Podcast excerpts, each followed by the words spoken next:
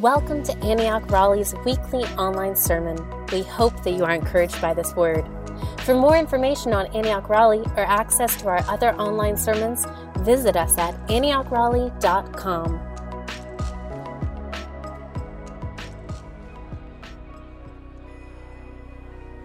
All right. Well, good morning, Antioch Community Church. It is good to be here. Are you guys having a great morning? Yes? Wow, I really loved worshiping Jesus. I want to thank just there's a there's a lot of people who are working behind the scenes to make Sunday morning possible in terms of the worship and the sound and the greeting and the kids. So, can we give it up for all of those who are laboring and serving? Thank you guys. Just from graphics to all of this stuff, everything that you see. Well, my name is Ben Wickel. In case you didn't know, I am one of the, thanks, David. I'm one of the pastors here. I get the privilege of leading our discipleship school, work with our young adults, life groups, and a bunch of other things. And I, I, I eh, have to say that I'm really blessed because to be, a, I'm a part of an amazing team and an amazing church here. Really, this is an incredible church. And to tell you a little bit about our, our church, just briefly, especially if you're, you're visiting us, and we're thankful and glad you're here. Uh, we, our mission is to really take to heart some of Jesus' last words, which was go make disciples. Discipleship, that whole process of becoming like Him. I, I, I really believe that part of the reason that so many people in the world have yet to follow Jesus is because they've never met Jesus. And when the church and when we at Antioch can be continue to take serious the, this, this call and commissioning to go make disciples, then we'll be able to more accurately reflect and introduce to the world this wonderful Jesus that we serve. And so that, that's, a, that's the mission of our church is to go make disciples. And uh, for the past couple years, we've tried to develop some language and some understanding of how do you take what is very uh, highly uh, non intuitive process of making disciples and, and, making it simplified. So we came up with the D cycle. I don't know if we can put that up there. Here's a graphic. And we talked about how being a, a devoted disciple of Jesus means that you've decided to follow Jesus, you're being delivered, you're being disciplined. You think about prayer and worship. We're being developed, which is what we've been talking about for the past month or so. And then ultimately, we are deployed into the mission of God. And to, to introduce our topic this morning, I want to paraphrase a, a story from Acts chapter, I think it's Acts 14, uh, from the book of Acts. That will introduce our topic. It seemed like it was just yesterday.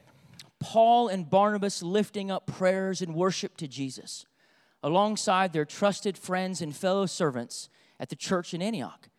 It was while they were ministering to the Lord together that they heard the Holy Spirit say, Set apart for me Barnabas and Saul for the work to which I have called them. Now, after several years of faithful ministry in this wonderful community, they were on their first missionary journey, taking the gospel to new lands, new peoples. It was year two of their journey. They had traveled over 1,000 miles, both on land and sea, to the region of Galatia they had seen incredible outpourings of God's grace, including several churches planted, hundreds of disciples made, signs, wonders, miracles.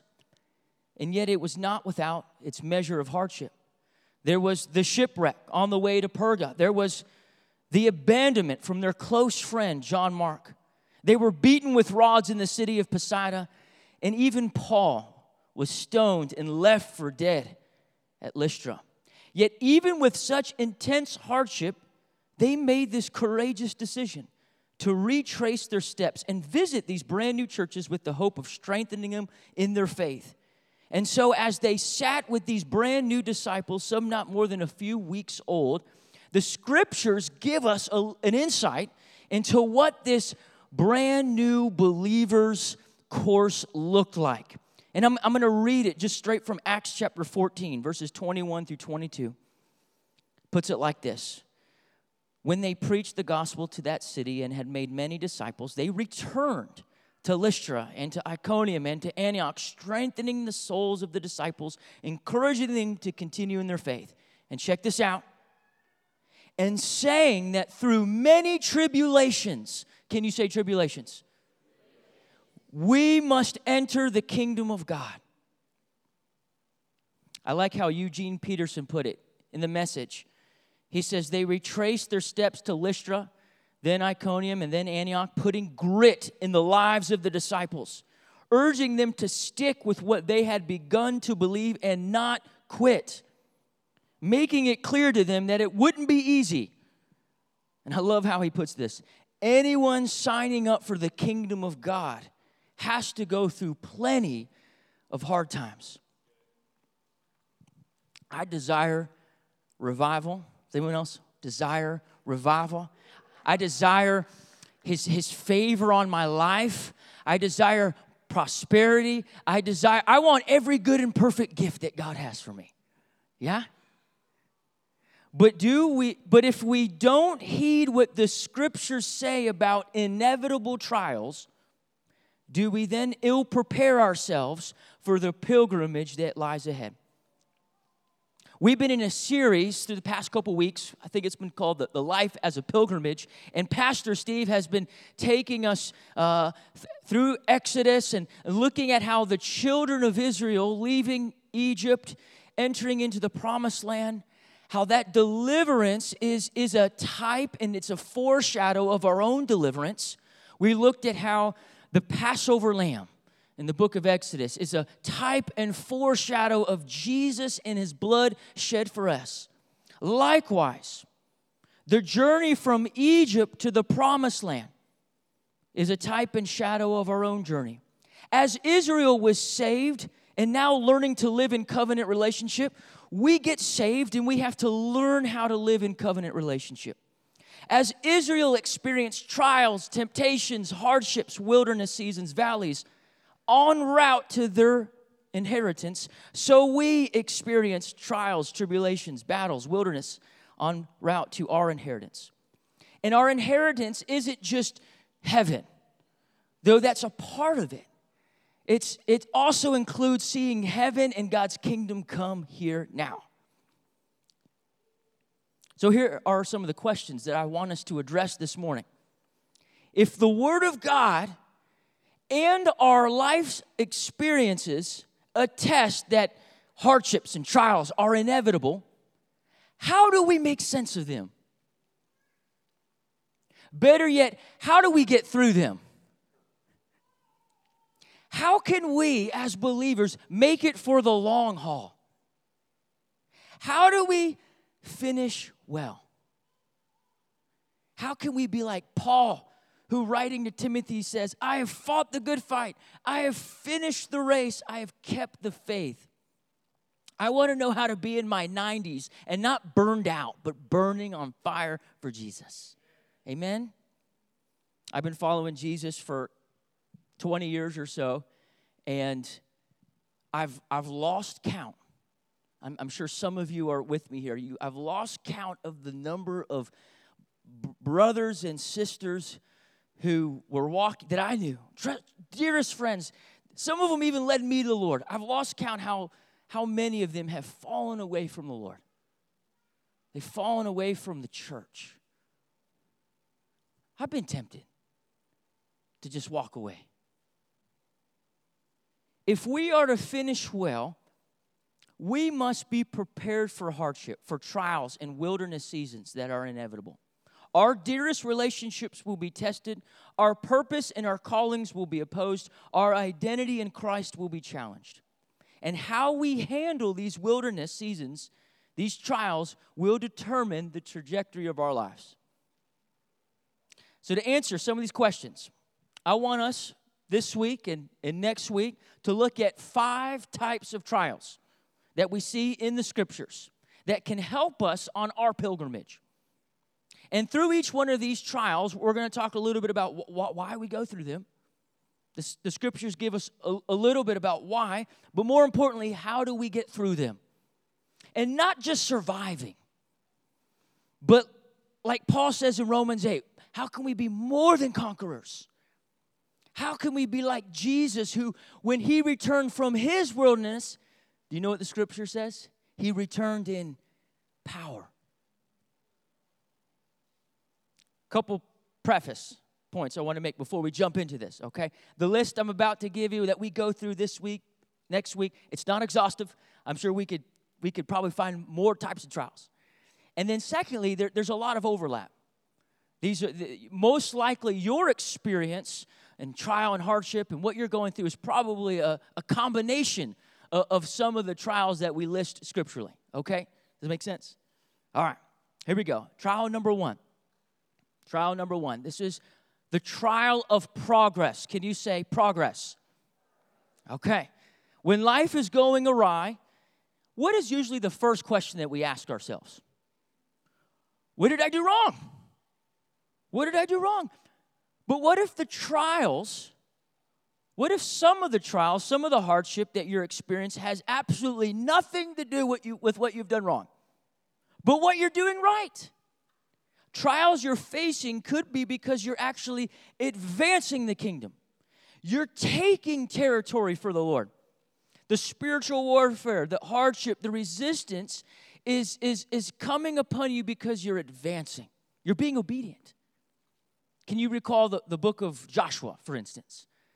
13 battles, 13 battles in the book of Joshua, and most of those battles uh, that we see unfold with the, the nation of Israel are happening as God's leading them, as they're advancing, they're taking their inheritance. So, what does this look like? It looks like and maybe you've experienced this before, but let's say you start getting serious about your walk with Jesus. You're like, I'm going to start prayer walking my business or my, my classmates around my school. I'm going to start sharing my faith. I'm going to start being a, a, a more godly leader in my family. And how many of you have sort of made those vows, good vows we should make with the Lord, and you're, you're excited. You have like this, this baptism experience and, and like you just feel god's presence his pleasure. And then within maybe it's a week maybe it's a day maybe it's within hours all hell starts breaking loose. Has anyone ever happened? I mean that, that's that's what, what says jesus was led by the spirit into the wilderness. Maybe you're doing something good that's attracting the spiritual warfare. Now a, a couple weeks ago no a few weeks ago our family had the best family worship time. I mean, we, we attempt, it doesn't work out this way, but we attempt one, once a week to, to get the kids together and we put on some, some worship jams and we let them pick. And nine times out of 10, they're just, they're fighting, they're clawing, there's gnashing of teeth. It's like, this is not what I envisioned. And this, this particular Saturday happened to be like, I'm like, we're all happy. We're all actually feeling the joy of the Lord as we sing about the joy of the Lord. And they're, they're, the kids are laying hands on each other. We're blessing each other. I'm like, this is awesome. We, we've done it, honey. We, we did it. We've arrived. It can only get better. And then there was next week. and then, you know, the gates of hell are coming upon you. Parents will, will raise their hand and shout a hallelujah. They'll say amen, I know. When the stomach virus hits the family, hits the kids. And there's only one thing worse than kids getting the stomach virus. It's when you and the kids get the stomach virus. Thankfully, we didn't get it, but it was this crazy week in our family. And it, it was, you know, I'm waking up certain days and I'm just like, why do I just feel discouraged? And, and I'm, I'm pressing in the Lord. I'm like, Lord, what's going on? And, and I just felt like the Lord saying, You're, you're advancing. You're advancing. You're, you're, you're not doing anything wrong. You're not doing anything wrong. So, how do we deal with this? How do we overcome this trial? I can tell you what the enemy wants us to do. He wants us to, to quit, stop, get discouraged, run away, get fearful. Get, like, that's what he wants us to do. But let's look at Paul's letter to the Ephesians. Gives us some insight here Ephesians chapter 6. And before we, I mean, we, it's okay to put it up, but before we get into, I want to give a little context about, there, there's a lot of cool context, and I'll try not to be too long here. But when we read Ephesians 6, and it, we, we're going to talk, we're going to read in just a second that famous passage of putting on the full armor of God, wrestling with, with, with the enemy and all that. there was quite a, a, history with Paul in the church at Ephesus. So the church at Ephesus, he had planted that church. He had been there a couple of times, uh, been there for about a, a couple years, in fact. And Ephesus in itself was, was no stranger to spiritual hostile climate. It was known as one of the magic, magical arts centers of Asia during its day. It had the great temple of Artemis or Diana, which is part of it still in existence, seven wonders of the world. And Paul has planted this church there.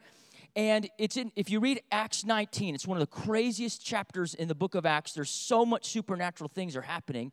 And it's in this, this, this occurrence with Paul in Ephesus, like they're taking his handkerchief. This is crazy. And, and it's being used to heal people. It's there's such an anointing on it that people are they're seeing like demons get cast out of people because of the anointing on this handkerchief. And Paul has such a a, a, a, an incredible deliverance ministry that people are starting to copy him who are not Christians. And you got this group of people called the, the, these Jewish exorcists, the seven sons of Sceva, and they're like, hey, let's try it too. And they're trying to cast out demons, and the demons are going, uh, Jesus I know, and Paul I know, but who are you? And so they, they, they actually, these one man possessed, I don't know about how many, but he jumps and beats up these seven guys. And word gets out that that this has happened and the fear of the Lord comes across, across Ephesus, and you have like some scholars estimate like 10, at least thousands, maybe tens of thousands of, of people are coming to burn their occult like practices. The scriptures say there were several millions of worth of dollars of occult practices.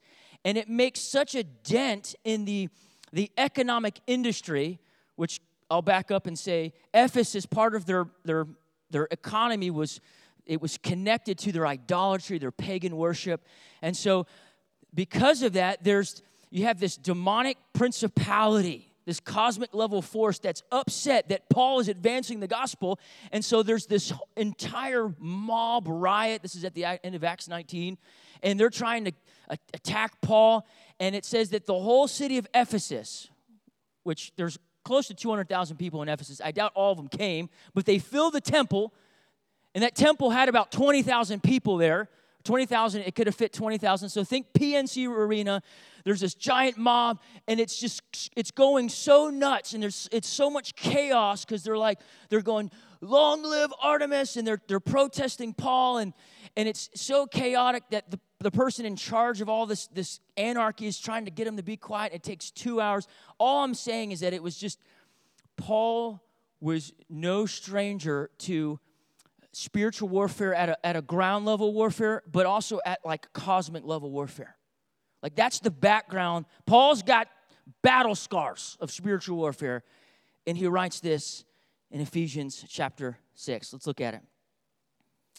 Finally, be strong in the Lord.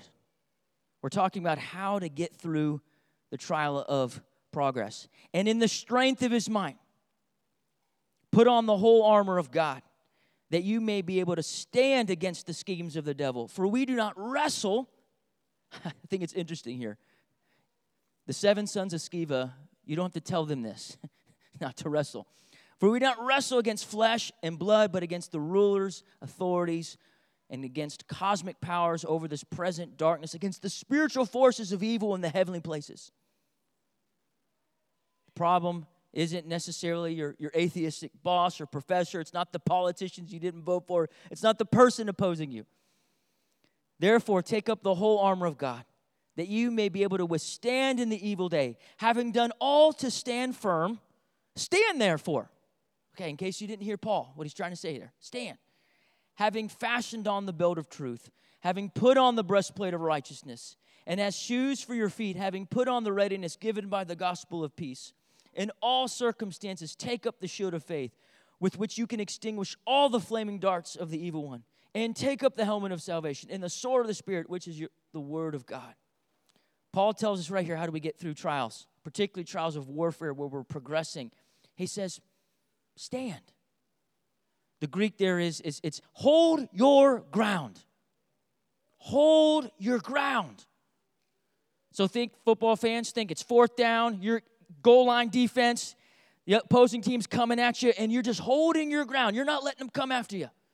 All right, if you're a history guy, it's, it's William Wallace, the bridge of Stirling Bridge. If you're a Two Towers guy, it's, it's Aragorn and Helm's Deep. Okay, it's hold your ground. Now, also, interestingly enough, the, the, the, the, posture of holding and even a lot of the armory, it's defensive. And I think part of the point there is that we're, we're not fighting for this place of we don't we never fight for victory. I, have said that from this pulpit i'll say it again. We never fight for victory. Why? Because christ is already victorious. We, we fight from a place of victory. We, we, we maintain our victory. We're standing. We're holding our ground. Now how do you how do you do this? What does this look like practically here's what i want you to do. If you're in a season where you're experiencing spiritual warfare because you're being obedient you're like what's going on here's what I'll, I'll be really practical. Here's what you can do.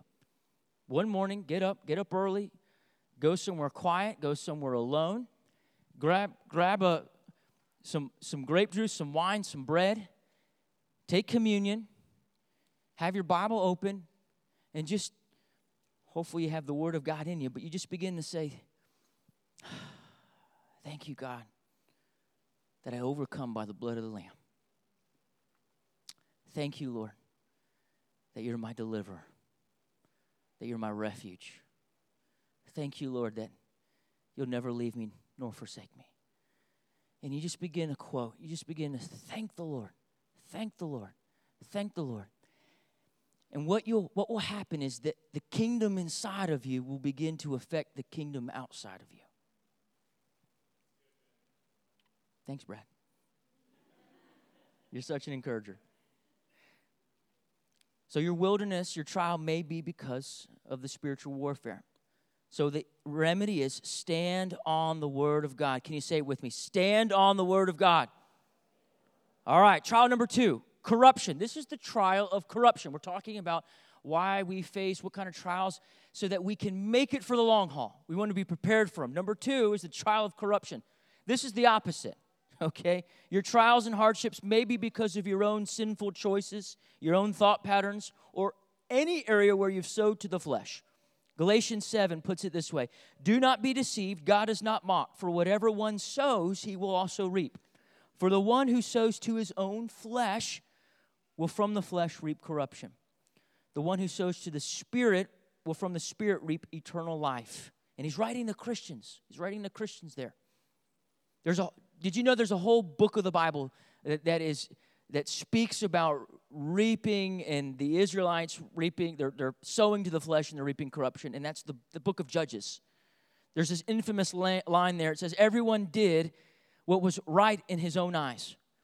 The book of Judges is the story after story of the rebellion and partnership with evil neighboring nations, which then conquer them and enslave them. They cry out to God in repentance. God sends a, judge to deliver them.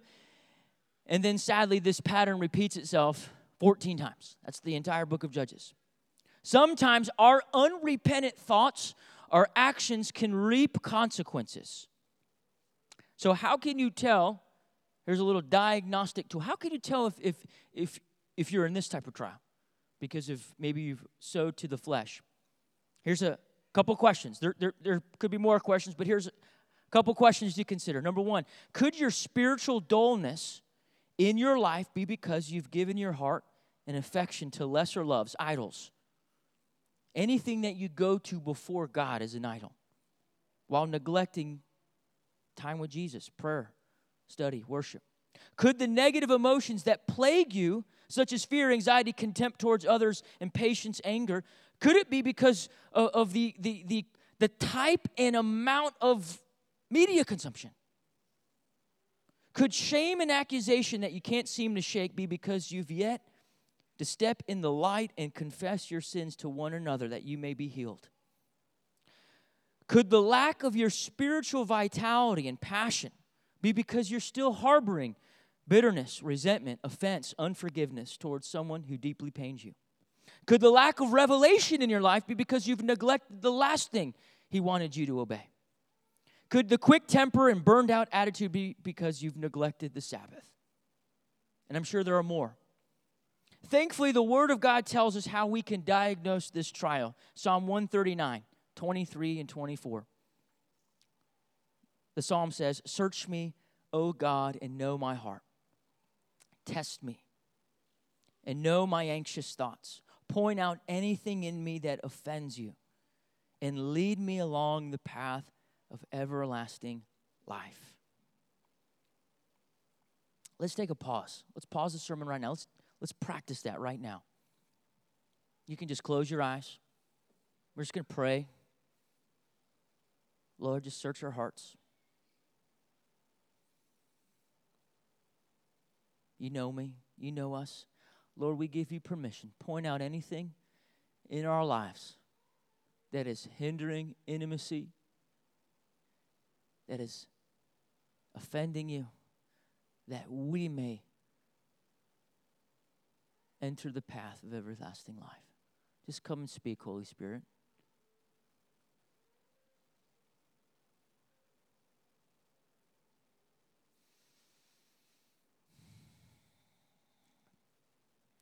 Whatever it is, Lord, we confess that to you. We repent. Jesus, you are so much more worth our lives.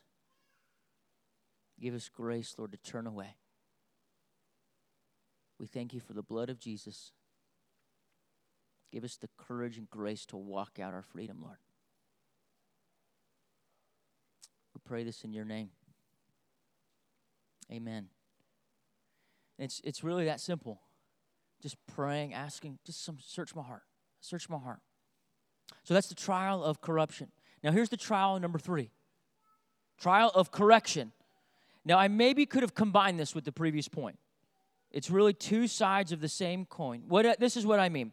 If there's a destructive, sinful behavior, and all sin is destructive, that we keep ignoring, not repenting of, then God in his loving kindness will allow Sometimes He facilitates negative circumstances to get our attention and bring us to a place of repentance.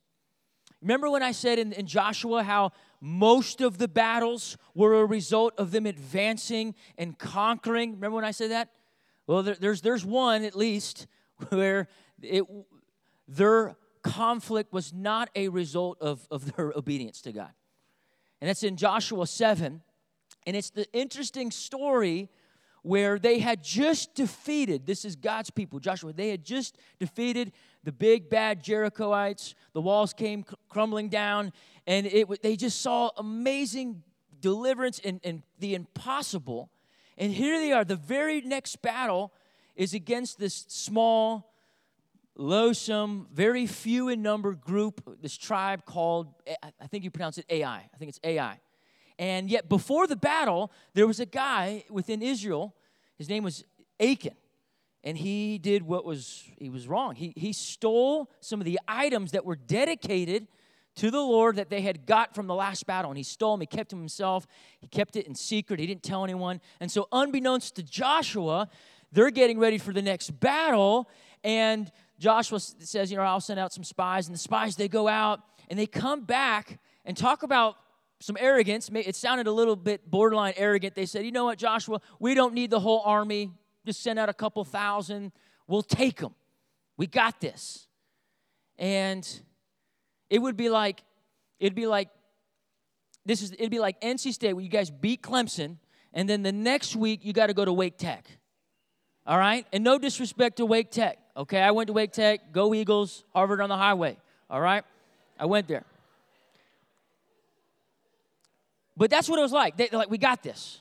They go to battle against Ai, and they have a couple thousand men, and, and like 30 of them die. And all of us, the scriptures say that fear came upon them. There was confusion, and they just completely fled. And Josh was like, Lord, what's going on? The Lord reveals to Joshua. He actually says, Joshua, get up. Stop it. There's sin. And this is, there's correction that's happening. The defeat at Jericho was about not just the Israelites' sin, but the Lord was correcting them.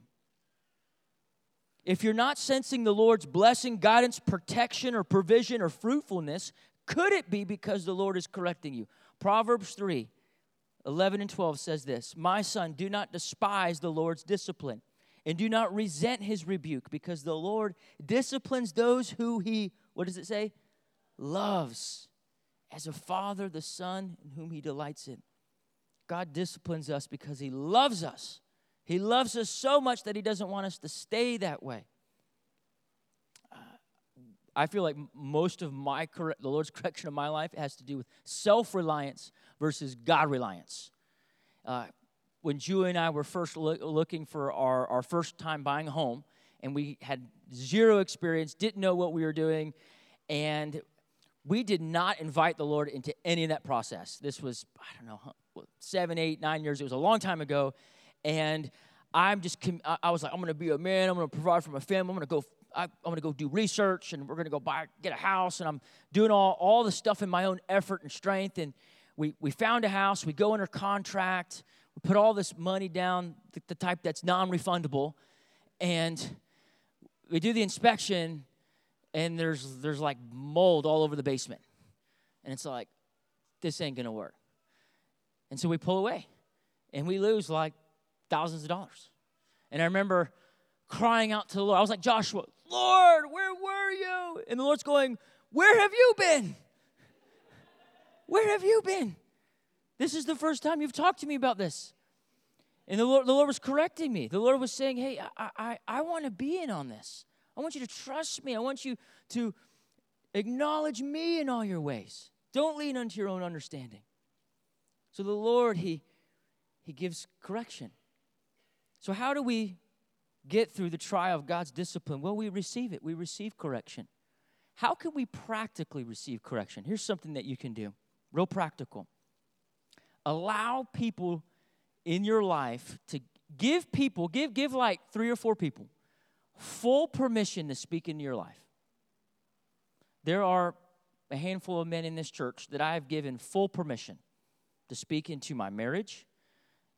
They speak into my finances. They, they, they, look, at, they look at how they look at everything. They, they, they look at how I'm parenting. I, I give them permission. We talk about it. I, I, I stand before them. Sometimes, literally, I'm standing before them and we're sharing this stuff. And I'm putting in my, myself in a position to receive correction, to protect me, to call me out when I'm going off. And so I would encourage you if, if you don't have three or four people, and I'm not just talking about telling people the things that are, I'm not talking about like false humility or false bragging, or you know, you know I'm talking about like you only talk about certain things, but like the deep things you don't get into. You give three or four people. Find those people. There are people here I know in this church that are who are wanting to partner, wanting to disciple, wanting to mentor. That's the culture we want to have, where you can not feel shame, but you can feel safe that these people aren't going to judge you or reject you, but they will call you out and call you up. And that's how we can practically receive correction. We got one more, one more trial. I said five, we'll do one next week. Trial number four the trial of God's pruning. The trial of God's pruning. John 15, 1 through 5 says, Jesus says, I am the true vine, and my Father is the vine dresser. Every branch in me that does not bear fruit, he takes away. And every branch that does bear fruit, he, what does he do? He prunes so that it may bear more fruit. Already you are clean because of the words that I have spoken to you. Abide in me, and I in you. As the branch cannot bear fruit by itself unless it abides in the vine, neither can you unless you abide in me. I am the vine, you are the branches. Whoever abides in me and I in him, he bears much fruit. For apart from me, you can do nothing. What does Jesus make very clear here in this passage? He makes very clear what our purpose is in life. We got one purpose, and it's not our personal happiness, it's our personal fruitfulness. That, that's, that's our purpose in life. We talk about the mission of God is to make disciples. Well, making disciples is, actually, is, is about getting people to look like Jesus. How do we look like, what does it look like Jesus? When we bear fruit. Galatians 5, this type of fruit, I'll read it to you. 522. But the fruit of the Spirit is love, joy, peace, patience, kindness, goodness, faithfulness, gentleness, self control, aka you're becoming like Jesus. And Jesus is so committed to this process that even when you're bearing fruit, guess what's going to happen? You're gonna, he's going to prune you because he wants more fruit. He loves, he, he wants you to look more like Jesus. So this is a lot like the first trial where you're like, I'm not doing anything wrong. It's, it's, it's, it's not because you've sinned. It's not because there's, you know, God's correcting you or he's, it, that's not what I'm talking about. I'm talking about you, you may be like bearing fruit. You're like progressing. And unlike the first trial where that was spiritual warfare, this is the Lord putting you in situations to grow whatever it is, that fruit, whatever you need to look more like Jesus. The cultivation of grapes. You guys have probably heard a lot of teachings on this, but I'll, I'll, I'll recount one. In a typical season, a vine will produce 40 to 60 canes. If all those canes are left on the vine and allowed to produce the following year, what happens? The vine will not be able to support them. The fruit will fall off prematurely. It will be small, sour, in a word, useless. So the vine dresser will prune, I didn't know this, 50 some canes back, just to five. Dre- dead branches are removed and living branches are trimmed back. The, pr- the prune vine looks butchered. One encyclopedia described pruning as organized destruction. How does this relate? God wants you to have, fill in the blank, more patience. You may want to have more joy. You may want to have more peace in your life. You may want, we should all want all the fruit of the Spirit. We want to be more like Jesus. And so, what does He do? I know what we want. We want like the Matrix style instant impartation. I don't know if you've seen the movie where they plug the cord in and you're just like, like you, you knew instantly jujitsu. Like that's how we want things from God. We just peace, yeah, peace, patience, patience. You know, God does that. That type of interaction we do for babies. Oh, you want food? Here's a bottle. Bloop. Just pop it in. That's what we do. But growing up into maturity, God, what God does, you want, let's say you want more gentleness in your life, more self control, gentle, let's say gentleness. He will orchestrate circumstances. He'll introduce you to people in your life that are that will create the perfect environment for you never to be gentle.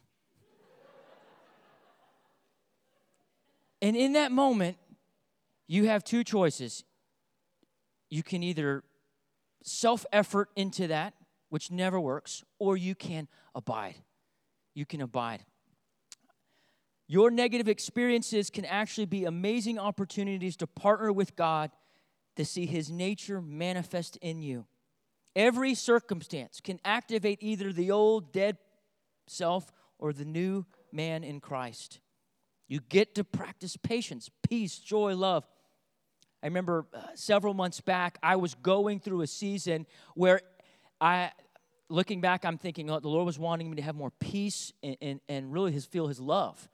And I noticed every relation, almost every relational interaction with people, particularly people I worked with, people that I was ministering along with, people in authority, there was this incredible sense of insecurity around pe- those people. I, I would get text messages saying, hey, can we talk? And I'm like, uh, what did I do wrong? What did I do wrong? What did I do wrong? And of course, there would be nothing about me doing anything wrong. But every interaction, and I'm going, Lord, I've, I've got, like, I did the whole identity in Jesus thing. Several, I heard the Father Heart of God message already. God, what is going on? Why am I feeling so insecure? And it was several weeks, it felt like months where I, am just, Lord, I, I, I feel like I've regressed in my confidence in who you are and this peace and love. And I remember confessing it with brothers and and I was like, Lord, this isn't this isn't warfare. I don't this isn't this isn't I don't I'm not I'm, I, am i am sure I repented of a whole bunch of things. I'm broke off every generational curse, but I was like, I don't think that's this. And the Lord just began to show me that I, I he's I just want to I want my love to go deeper, so I'm pruning it back, pruning it back. And so that's what the Lord does sometimes. Because he wants you to bear fruit, to look like Jesus. You remember that song we were singing? I loved it, Mariana. It was great. I'm getting ready. I'm getting. What are we getting? What are we getting ready for? What's the song about? Getting ready for what, Mariana? We're getting ready for Jesus. But what day are we talking about? The, the marriage supper of the Lamb. Sometimes we forget that the, the end goal of discipleship, the end goal of spiritual formation, there's an end to it in the end is that we are preparing ourselves people who, you, you, if you've been married, you, you know what I'm talking about. If you're married, about wedding day, you see the bride. There's, it's the most magical moment in all of the ceremony when the bride is coming down the aisle. Like it's the most powerful moment of the wedding. And the bride is ready. And discipleship and, and pruning, it's all about, we're getting ready. We're get, he's, he's wanting you to more love, more joy, more peace, more patience. We're ready for Him. That's what He's calling us into. Warren or whoever.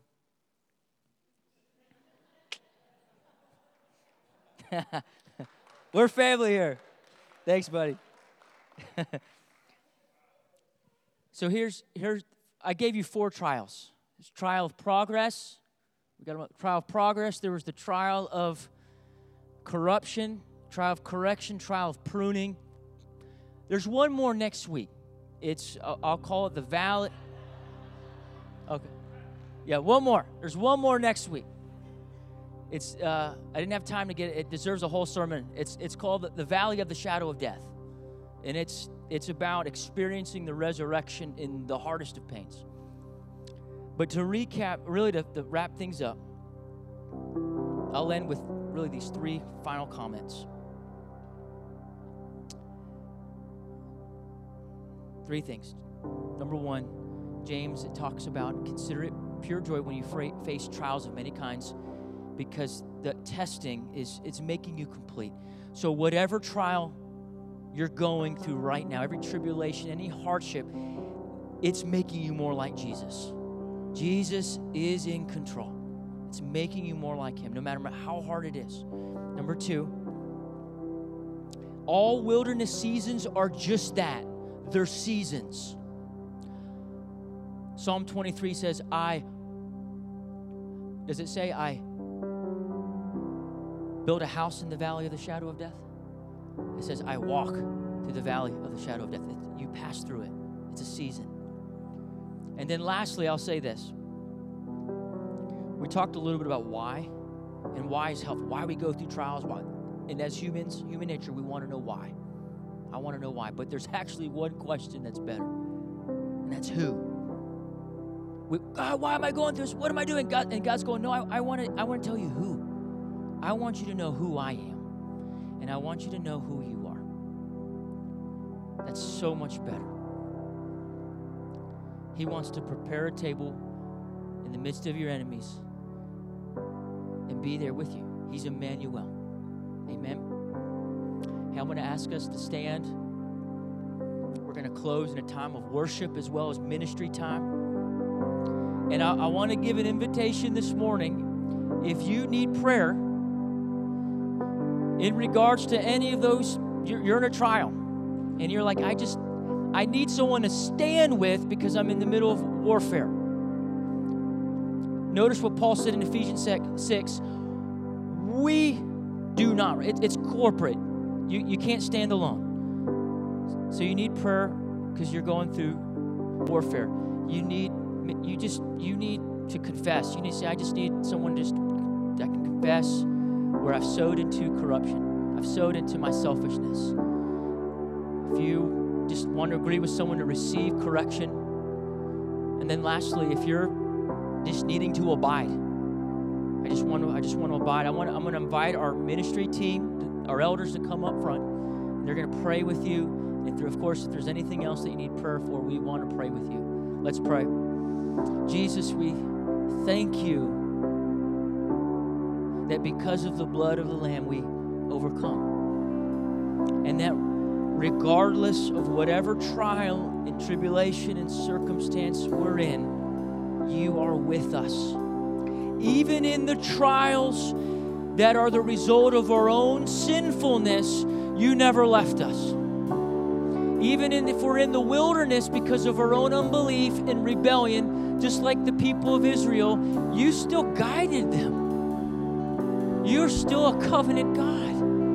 And so this morning, Lord, we want to lean and abide in you, Lord. We want to know who you are and whose we are this morning. We thank you, Jesus. We thank you, Jesus. Holy Spirit, come and move in our hearts.